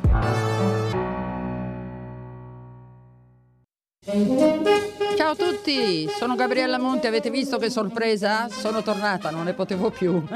Adesso starò con voi tutte le domeniche dalle 15 alle 17. Vi aspetto in tantissimi e sono felicissima di essere tornata. Ciao a tutti e bacini, bacetti e baciotti. E vai, ciao, a presto. La tua radio. Vi aspetta. Non mancate. Bacini, bacetti e baciotti. Enzo Biagi parla di Pierpaolo Pasolini e della giustizia, 1971. Il programma che vedete tra poco è stato realizzato nel 1971, ma non è mai andato in onda. Faceva parte di una serie intitolata Terza B facciamo l'appello. Allora un provvedimento della RAI eh, stabiliva che non potevano comparire sui teleschermi tutti coloro che erano soggetti a un'azione giudiziaria. Non ricordo bene per quale fatto Pierpaolo Pasolini in quel momento figurasse nella lista degli esclusi. Si sa che lo scandalo è stato spesso un elemento determinante nella sua esistenza. Fece scandalo una volta per una rissa alla quale partecipò con dei giovanotti in una strada popolare di Roma, fece scandalo per una poesia dedicata a un papa, fece scandalo per certi film, fu accusato di vilipendio e fu perfino portato in corte d'assise per una rapina. Conversando con lui una volta mi disse con amarezza potrei scrivere un libro bianco sui miei rapporti con la giustizia italiana, sulle accuse, le sentenze, le requisitorie dei pubblici ministeri, le arringhe. Sono stato processato, mi disse, per una rapina di 2000 lire e mi hanno descritto nascosto dietro un cappello nero con guanti naturalmente di colore nero e armato di una pistola caricata con pallottole d'oro. Enzo Biagi parla di Pierpaolo Pasolini e della giustizia, 1971. Stai ascoltando Radio Libertà, la tua voce libera, senza filtri né censure, la tua radio.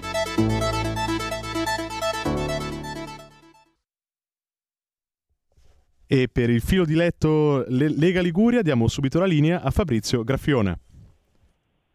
Buonasera da Genova e dalla Liguria. Allora, qui il tempo oggi diciamo che era mi- migliorato, fa ancora un po' frescolino, ma nel weekend speriamo che ci sia sole, un po' di sole, dai. Siamo in una eh, diciamo in un orario serale anziché al mattino, ringraziamo i nostri colleghi eh, di Radio Libertà a Milano e passiamo subito eh, la linea al primo ospite della serata che è l'assessore alla sicurezza del comune di Genova, Giorgio Viale. Ciao Giorgio. Fabrizio, st- stiamo ancora cercando di contattarlo. Non abbiamo ancora in linea Giorgio Viale, allora passiamo direttamente al secondo ospite della serata che è il eh, consigliere eh, comunale e presidente della commissione ehm, comunale eh, alle pari opportunità, Francesca Corso. Vediamo se riusciamo a trovare anche la Francesca. Ok, la stiamo chiamando.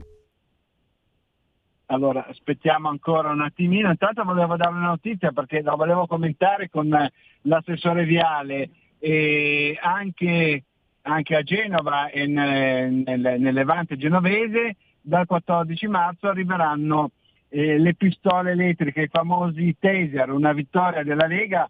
Eh, ringraziamo il nostro sottosegretario Molteni eh, che si è speso moltissimo per questo.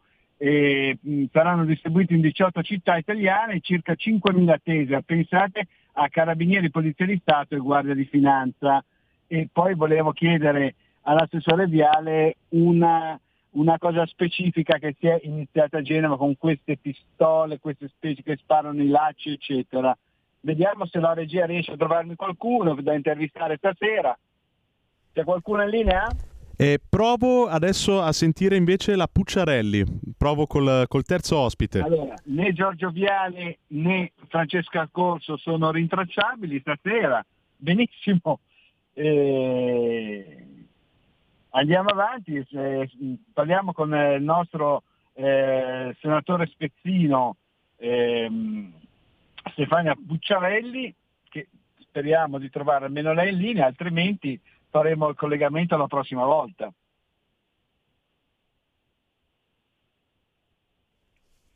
Abbiamo Stefania Pucciarelli. Ah, perfetto. Allora, ciao Stefania, buonasera, dove Ciao, ti trovi in questo momento? Ciao Fabrizio e un saluto ai radioascoltatori. Beh, in questo momento sono in ufficio. Ma sei a Roma o sei alla Spezia? No, no, sono rientrata zona? ieri sera. Sei, ah, sei rientrato dove? A Roma? Sono, no, sono rientrata sulla Spezia ieri sera, però ero via da- già da lunedì mattina, anche perché sono scenari questi dove eh, non sai quando devi ripartire e quindi sei sempre eh, pronta per eh, le eventuali chiamate. Allora, io volevo parlare con te un attimino di un argomento prima di tutto nazionale e internazionale, naturalmente sulla guerra in Ucraina e cosa sta facendo l'Italia come vedi tu questa purtroppo situazione che eh, non accenna diciamo così a, a finire. C'è stato l'incontro, come sappiamo tutti, eh, stamattina tra eh, Lavrov e, e il, che è il ministro degli esteri russo e il eh, suo omonimo ucraino eh, in Turchia. Tu come la vedi Stefania? Ma eh, come la vedo? La vedo che di fatto eh, io spero che i negoziati vadano avanti e che si possa veramente arrivare a un cessate il fuoco. Mi sembra una guerra di logoramento, comunque eh, Putin sta cercando di arrivare fino a Odessa in maniera da poter eh, accapararsi tutto quello che è lo sboccamare, compreso vabbè, la parte del Donbass e comunque lo sboccamare eh, che si affaccia poi eh, di fronte alla Crimea. Eh, che cosa dire? Eh, la preoccupazione c'è anche perché di fatto non si riesce a capire fin dove si vuol spingere.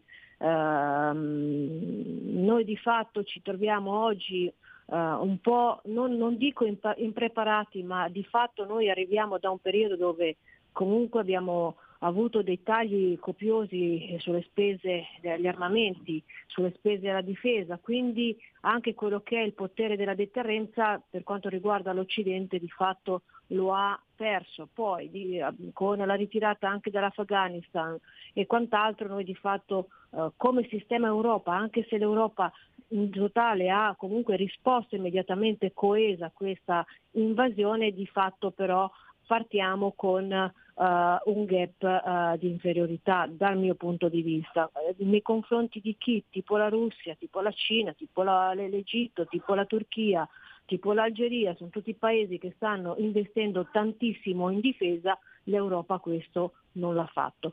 Quindi eh, gli scenari sono questi. L'Italia ha fatto molto, eh, si è subito dimostrata disponibile all'accoglienza. Di fatto noi oggi eh, andiamo nuovamente a scontrarci con quello che è il problema legato poi all'accoglienza, quella reale, perché l'abbiamo visto già con l'accoglienza degli afghani in Italia, afghani che hanno avuto quelle, eh, ahimè, quelle difficoltà di essere inseriti eh, nei CAF e oggi abbiamo gli ucraini di fatto che stanno arrivando. Ebbene, noi oggi abbiamo una difficoltà che potrà arrivare da qui a breve perché nel giro di una decina di giorni dall'inizio del, del conflitto in, in Italia sono già arrivati 24.000 ehm, ucraini alla data di ieri e quelli che stanno arrivando sono 90% donne e eh, una piccolissima parte di, di uomini perché eh, loro, eh, gli uomini stanno combattendo per liberare la loro nazione. Questa è realmente eh, eh, gente che sta scappando dalla guerra, sono realmente profughi. E oggi noi ci ritroviamo ad avere tutte le strutture comunque piene, stracolme di persone che sono arrivate invece via mare e che profughi non sono e quindi di fatto scontiamo Oggi, proprio con la realtà che andiamo a toccare, quella che era un'accoglienza che non aveva motivo di esistere, contro quello che oggi invece è proprio un dovere umano di dover accogliere queste persone, queste donne con questi bambini che stanno scappando da una, una vera guerra. Ecco, eh, senti, ti volevo chiedere, a, a proposito, eh, dunque, sono stati ehm, dati dei finanziamenti, sono stati previsti degli stanziamenti per quanto riguarda i profughi ucraini. Sì. Allora, un primo stanziamento è stato di 110 milioni proprio per aiuti umanitari da, da inviare.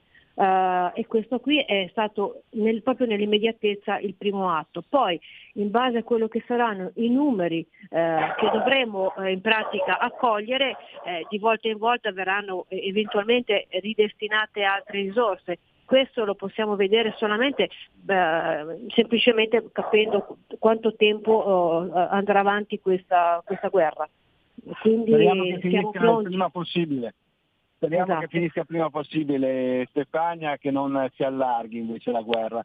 E passiamo Esatto. dalle- diciamo, da un argomento a livello eh, nazionale e internazionale ehm, a quello locale, ossia la Spezia, ci sono le elezioni in primavera e la situazione com'è?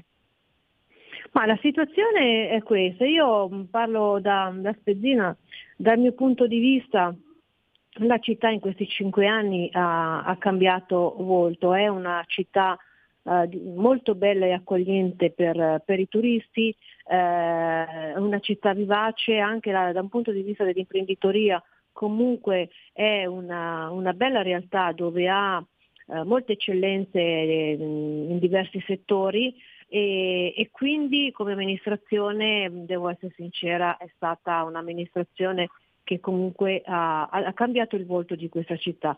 Noi con la nostra presenza comunque abbiamo portato avanti quelli che sono i, i punti cardini della, della Lega, in primis la sicurezza, però abbiamo anche lavorato sul, e questo l'abbiamo fatto in una prima fase con l'assessore Medusei, oggi eh, consigliere regionale, e in un secondo momento con Filippo Ivani che sta egregiamente portando avanti questa- questa delega. Lo facciamo attraverso quello che è il sociale eh, con la- il vice sindaco Giulia Giorgi, assessore alla a- al sociale con quelle ehm, modifiche anche nell'assegnazione degli alloggi come era partita un po' in regione quando ero consigliere regionale io con quella modifica alla legge regionale per far sì che la destinazione poi degli alloggi vengano eh, dati a chi da più tempo realmente eh, abita la Spezia, quindi in un, in- in- in un certo senso andando a premiare poi eh, di per sé gli italiani. E poi quelle che sono le, le deleghe legate al commercio con l'assessore, l'assessore Lorenzo Brogi, di fatto con il piccolo commercio, le piccole attività. Anche eh, su questa delega abbiamo eh, riportato quelle che sono un po' le nostre battaglie e più poi i consiglieri comunali che sono sempre stati presenti sul territorio e, e di fatto hanno portato avanti le nostre istanze, hanno sempre eh, fatto eh, vedere di essere operativi e di essere a disposizione della collettività. Abbiamo un fiore all'occhiello che è il canile municipale che grazie a- a- appunto al lavoro sia di- dei consiglieri ehm, della nostra ehm, eh, responsabile per la parte animale della regione Liguria, Federica Paita, assieme a sempre all'assessore Giulia Giorgi, eh, con questa nuova gestione del canile dove veramente anche in quel caso si è cambiato pagina, eh, gli animali sono tenuti in una maniera eh, veramente da- da- da fare invidia per tutte le altre realtà che possiamo vedere in giro. Quindi dal mio punto di vista l'amministrazione ha lavorato molto bene. Di fatto la sinistra non, non riesce a- ad individuare un, un candidato, sono comunque divisi e forse ci sarà una possibile alleanza con, con i 5 Stelle, ma in questo momento eh, di fatto i nomi che vengono fuori di volta in volta poi non confermano la candidatura. L'unico che rimane come possibile candidato al momento è Guido Mellei. Guido, Guido Mellei che comunque è una persona che ha già avuto eh, un'esperienza da assessore nel comune di La Spezia ed è stato grazie anche a- all'amministrazione dove lui era assessore che si sono sviluppati i, centri, come, i grandi centri commerciali presenti eh, nella città di La Spezia che hanno all'epoca creato grossi problemi al, al tessuto commerciale del centro città. Quindi diciamo, è, è il vecchio che si ripropone, non è nulla di nuovo. Benissimo, allora facciamo un augurio di buon lavoro ai nostri amici della Spezia, della Lega e auguriamo un buon lavoro anche a te, buona serata. Stefania. Grazie Fabrizio e un saluto a tutti i radioascoltatori. Ciao, grazie ancora al nostro senatore della Spezia Stefania Pucciarelli. Passiamo subito a Genova e, e dovrebbe esserci in collegamento la Francesca Corso. Ciao Fra, ci sei? Ci sono, ciao Fabri, ciao a tutti gli ascoltatori. Ah, ecco il nostro consigliere comunale e presidente della commissione pari opportunità. Beh, io con te volevo eh, commentare, visto che Giorgio Viale non siamo riusciti a trovarlo, la notizia di oggi che sostanzialmente dal 14 marzo le forze dell'ordine potranno essere dotate della pistola elettrica, del taser. Eh, diciamo un'ottima notizia per noi perché era diciamo, un, un'iniziativa, un provvedimento che è stato voluto dalla Lega e in particolare bisogna ringraziare il nostro sottosegretario Nicola Molteni che si è impegnato moltissimo per arrivare a questa eh, soluzione. Ecco, eh, tra i vari capoluoghi di, diciamo, e città e città metropolitane c'è appunto Genova, quindi la città di Genova e il Levante genovese e, ne, ne, nella, nella, città di Genova e nel Levante genovese le forze dell'ordine potranno avere finalmente questi taser anche per proteggersi perché visto come sta un po' la situazione sulle leggi italiane Assolutamente, questo è un passo veramente importante per la Lega, perché è giusto dirlo, la Lega è stata la prima a sostenere che questo eh, passaggio andasse fatto e al più presto, ma soprattutto per le forze del, dell'ordine, di forze di polizia di diversi eh, gradi, poliziotti, carabinieri, finanzieri, adesso avranno in dotazione eh, i taser, che sono appunto armi ad impulso elettrico, che comunque in qualche modo possono avere due funzioni, quella di arma, che eh, in casi estremi deve essere utilizzata, ma soprattutto quella di essere un deterrente anche per il criminale che eh, avesse intenzione di avvicinarsi ad un agente sapendo come funziona la legge in Italia, perché il povero agente difficilmente può reagire ad un'aggressione, perché qui ci stiamo sempre a concentrare sul, sul ladro e sulla difesa del ladro piuttosto che quella della guardia. Quindi questo è assolutamente un successo ed è una cosa molto importante che ciò sia avvenuto. Adesso stiamo aspettando appunto l'operatività eh, che eh, appunto segue uno, un periodo di sperimentazione, un ciclo di formazione degli operatori che comunque eh, garantirà che l'utilizzazione avvenga eh, nel rispetto di tutte le condizioni di sicurezza necessarie, quindi tutti coloro che ne disporranno saranno completamente adibiti a farlo, saranno persone che saranno state istruite a dovere e quindi finalmente appunto dal 14 marzo gli equipaggi di agenti delle nostre strade saranno dotati di un'arma in più e di un deterrente in più. Quindi vittoria della Lega che come sempre ha preceduto eh, tutti gli altri nel buon senso e una vittoria per tutti gli italiani che secondo me ancora una volta possono sentirsi un po' più sicuri nelle nostre strade eh, soprattutto finché ci sarà bisogno di dotare di sempre più armi i nostri agenti, vista la situazione attuale, visto che il ministro Lamborghese che grazie a Dio in questo caso appunto ha recepito le nostre richieste, eh, ancora non è molto attenta su tante tematiche riguardanti la sicurezza e l'incolumità di tutti noi. Ecco, senti Francesca, passiamo da, un po' dalla pagina di cronaca alla pagina politica perché non si vota soltanto la Spezia, in Liguria si vota anche in altri comuni naturalmente e soprattutto nel capoluogo Ligure che è a Genova. Ecco, la situazione com'è? Abbiamo, ecco, sul fronte della sicurezza, per esempio, eh, il, so che il, il candidato del centro-sinistra, diciamo un po' accusato, il centro-destra, c'è questo allarme baby gang a Genova, eccetera, di non aver fatto nulla, di non aver fatto nulla sotto il profilo della sicurezza, ma io ricordo che eh, prima comandavano i Latin King a Genova, mi ricordo qualche anno fa, eh, per non parlare poi dei centri sociali sgomberati e, e di tante altre iniziative. Fra. Ci sono state tantissime iniziative e sorprende soprattutto che queste critiche arrivino da uh, Ariel dell'Ostrologo, che è il candidato uh, che porteranno fieramente avanti centro-sinistra e Movimento 5 Stelle, che è proprio lo stesso che nel suo primo comizio pubblico, la sua prima uscita pubblica, ha detto di voler tagliare i fondi che fino ad oggi sono stati destinati alla sicurezza per concentrarli su quelle che sono eh, aggregazioni a vario livello di socialità, di giovani e via dicendo, come se le due cose non potessero andare di pari passo. Ora, eh, onestamente che in una città come Genova, il sesto comune d'Italia, si continui a pensare di poter tagliare i fondi sulla sicurezza soprattutto alla luce della situazione che, in cui viviamo oggi in Italia, nel senso che lo vediamo all'ordine del giorno scoprire e sapere di, di crimini efferati, un'immigrazione incontrollata, una gestione della giustizia sbagliata, per cui eh, tutti si sentono eh, legittimati o comunque si sentono liberi di poter delinquere perché tanto sanno che nella maggior parte dei casi non succederà nulla,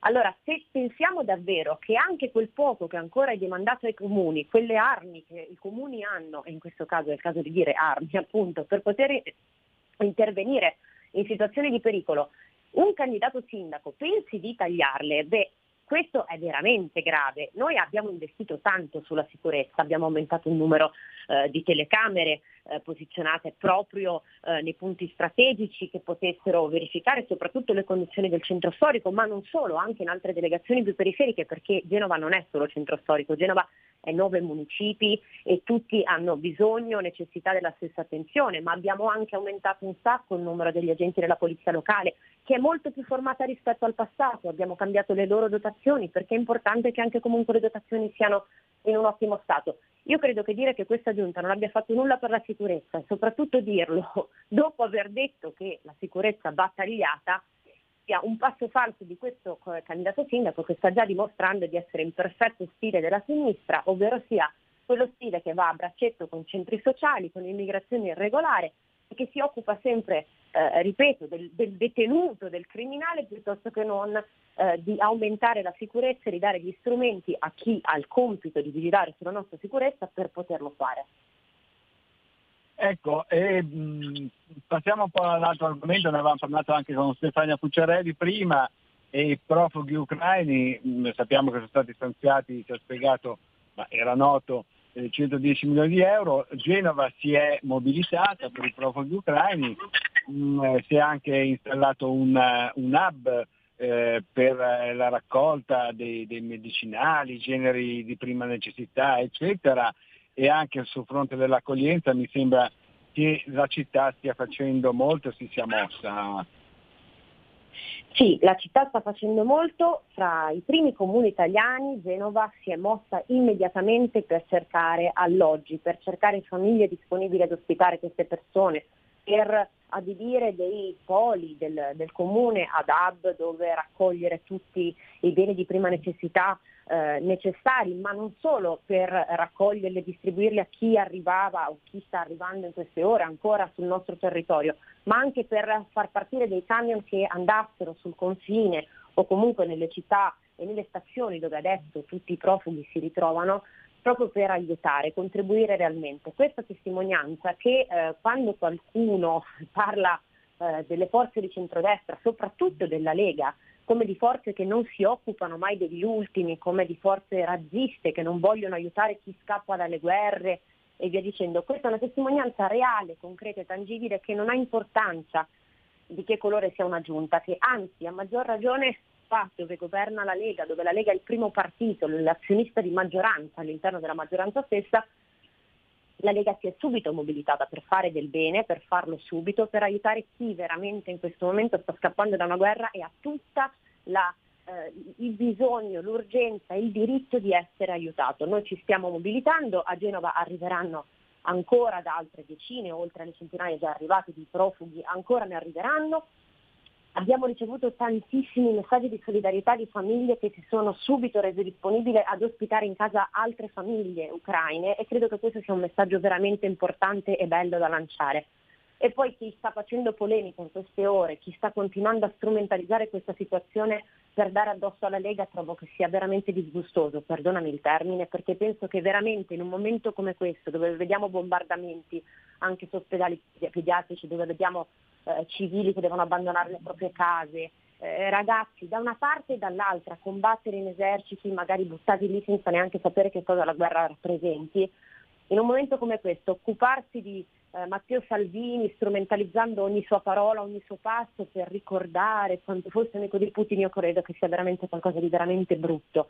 grave e offensivo nei confronti di chi in questo momento avrebbe soltanto bisogno di aiuto, come noi stiamo dando concretamente e come, permettimi di dirlo, probabilmente l'avete già detto prima, la Lega sta facendo, perché la Lega per prima si sta mobilitando per mandare dei volontari della Lega con dei furgoni affittati per portare qui delle persone che stanno scappando.